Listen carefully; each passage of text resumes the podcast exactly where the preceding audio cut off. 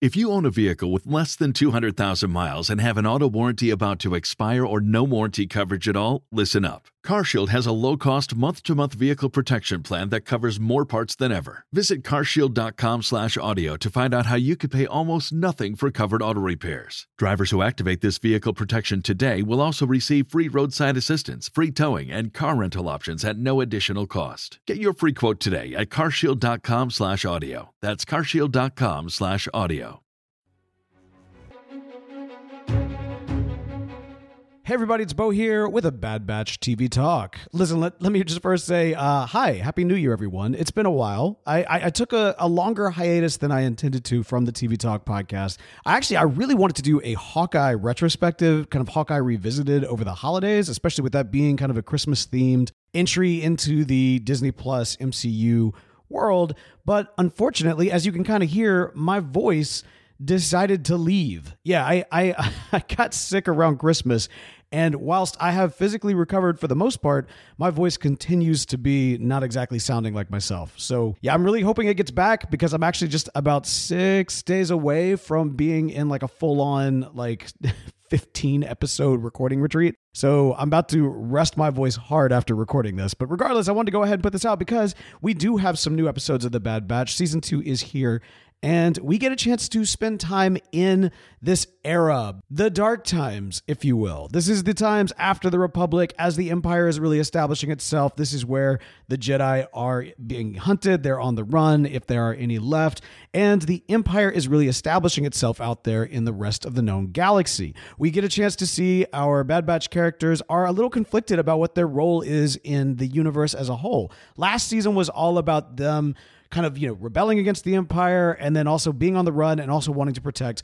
Omega. Well, now they've kind of done all that. They've figured out a way to, you know, yeah, they're living hand to mouth, but they found a way of life that works for them. They're using the skills that they were brought up with, and, you know, for the most part, they're getting paid and they're okay. But we see that Hunter in particular is really like, you know, interested in this life of freedom, especially kind of providing for Omega a chance for her to grow up and be the normal kid that he and the rest of his siblings never got a chance to be. So one big payday sounds like a really, really good way out, so to speak. But as we see, it doesn't matter. There really is no place you can run. There is no freedom here. There is no, you know, normal childhood as we live in this world where the empire is establishing itself.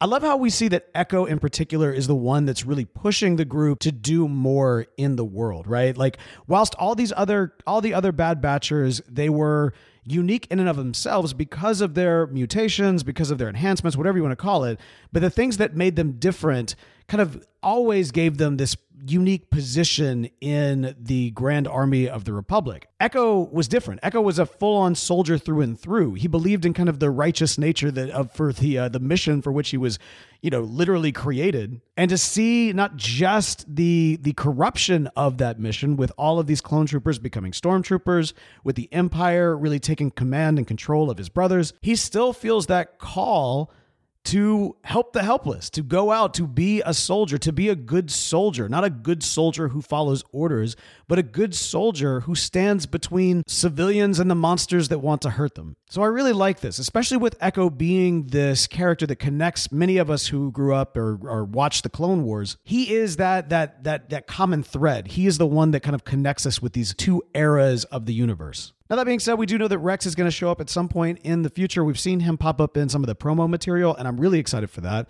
Really excited for this Wanda Sykes uh, pirate character that we got here for like all of two seconds. She's definitely gonna be back. I mean, you know, it's Wanda Sykes. Like, why? Why would you? Was Wanda Sykes just walking down the halls of Lucasfilm and be like, "Hey, Wanda, uh, do you mind like saying like two or three lines?" She's like, "Yeah, yeah, sure, I'll do it." No, no, come on. This is definitely a character that's going to mean something in this series, and I got to kind of wonder, in given the fact that this is a character that's being voiced by somebody with a fairly prominent screen presence, is this going to be a character that we're going to see later in life? Especially given the fact that, you know, you do the math and Wanda Sykes might actually be the age that this character might be in an Ahsoka series.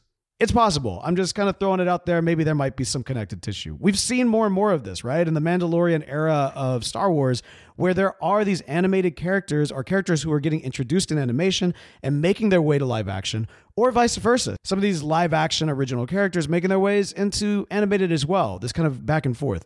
It even got me started to think about the fact that we could potentially see some Bad Batchers pop up in I don't know, maybe Mandalorian, maybe in Ahsoka, maybe in one of these other Disney Plus series, Andor, maybe. I don't know. There's, I think about how we saw in Obi Wan, or rather in Kenobi, how there was a like a, a a clone trooper that was like on the side of the road with his helmet out, you know, begging on the streets and everything. And what an interesting connection point. Another way to kind of take a character, you know, so to speak, that we've seen uh, frequently in animation and of course, you know, originally introduced in live action, of course, you know, re- portrayed once again by the same actor. But my point is, we know these characters more through animation, and then to see them in that regard back in live action, I thought was really great. And the Bad Batch would be very interesting to try to adapt to live action, right? Because of course, these are characters that, whilst clones, are not carbon copy of Jango Fett. I mean, Hunter maybe is the closest, right? and obviously Echo with a couple of you know uh, technological enhancements.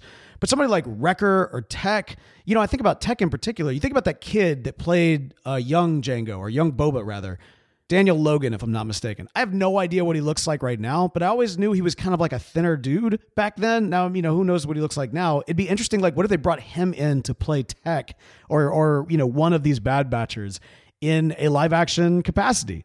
It could happen. It could be kind of fun to see how that goes you know, I mentioned that there's uh, connection points, right, between uh, now and the Clone Wars. This entire episode takes place at Dooku's castle, which was originally introduced in a, in a few episodes of the Clone Wars. I remember it was such a cool concept when they showed us that, and I it almost like presented more questions than anything else. And then we never really saw it again. I want to say it was in the episode with the Night Sisters. Like things were getting like really kind of crazy and wild in Star Wars in the Clone Wars at that point.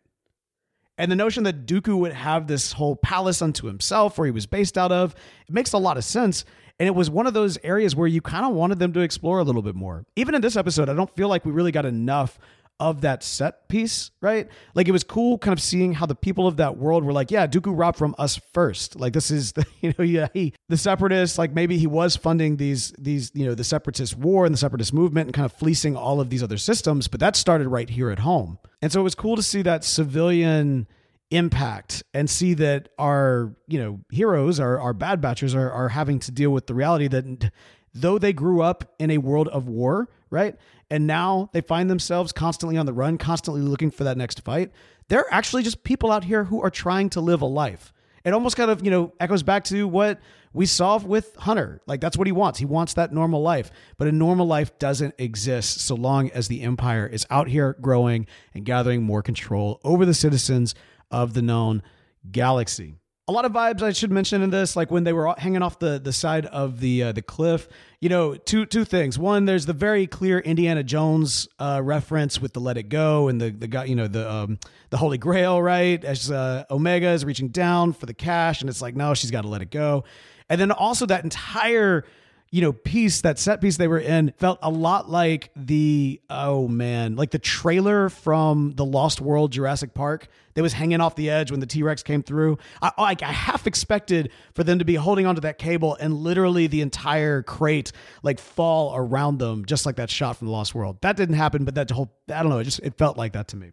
But all in all, a great reintroduction to the Bad Batch. You know, I love this series. It's, it's, but it makes it it does a good job of being both heavy and also light at the same time, right? Like I can watch this with my kids, but there's also some, you know, deeper themes that are going on, but it's not too heavy. You know, you, you get you get a nice it's like an it's like a, a, a good sandwich, right? Like it, it, it tastes good. It's not a full meal, but it tastes good and it'll get you through lunch. You're doing all right.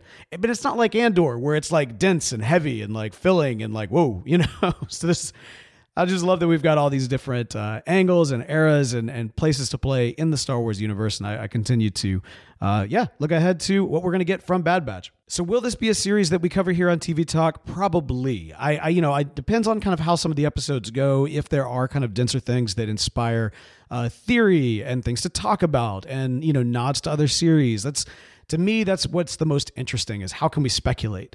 And there, this is a bit more of a serialized series, and that's okay. You know, I don't think that's a bad thing. So yeah, let's watch it. Let's have some fun with it. And hey, if there's some other series out there that you want us to cover here on TV Talk, let me know. Love to hear from you. Head over to uh, tvtalk.fm. You can contact the show there. It's show at tvtalk.fm. Would love to hear your thoughts. What series would you like us to cover? I'm going to go drink some tea and rest my voice up. And that is going to do it for me uh, for right now. But again, Happy New Year, everybody. Hope you're enjoying this. And uh, yeah, until next time, I'll be back in a flash.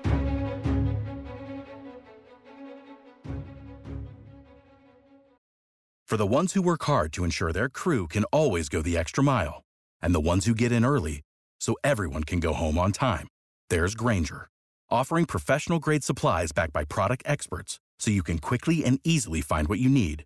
Plus, you can count on access to a committed team ready to go the extra mile for you. Call, clickgrainger.com, or just stop by.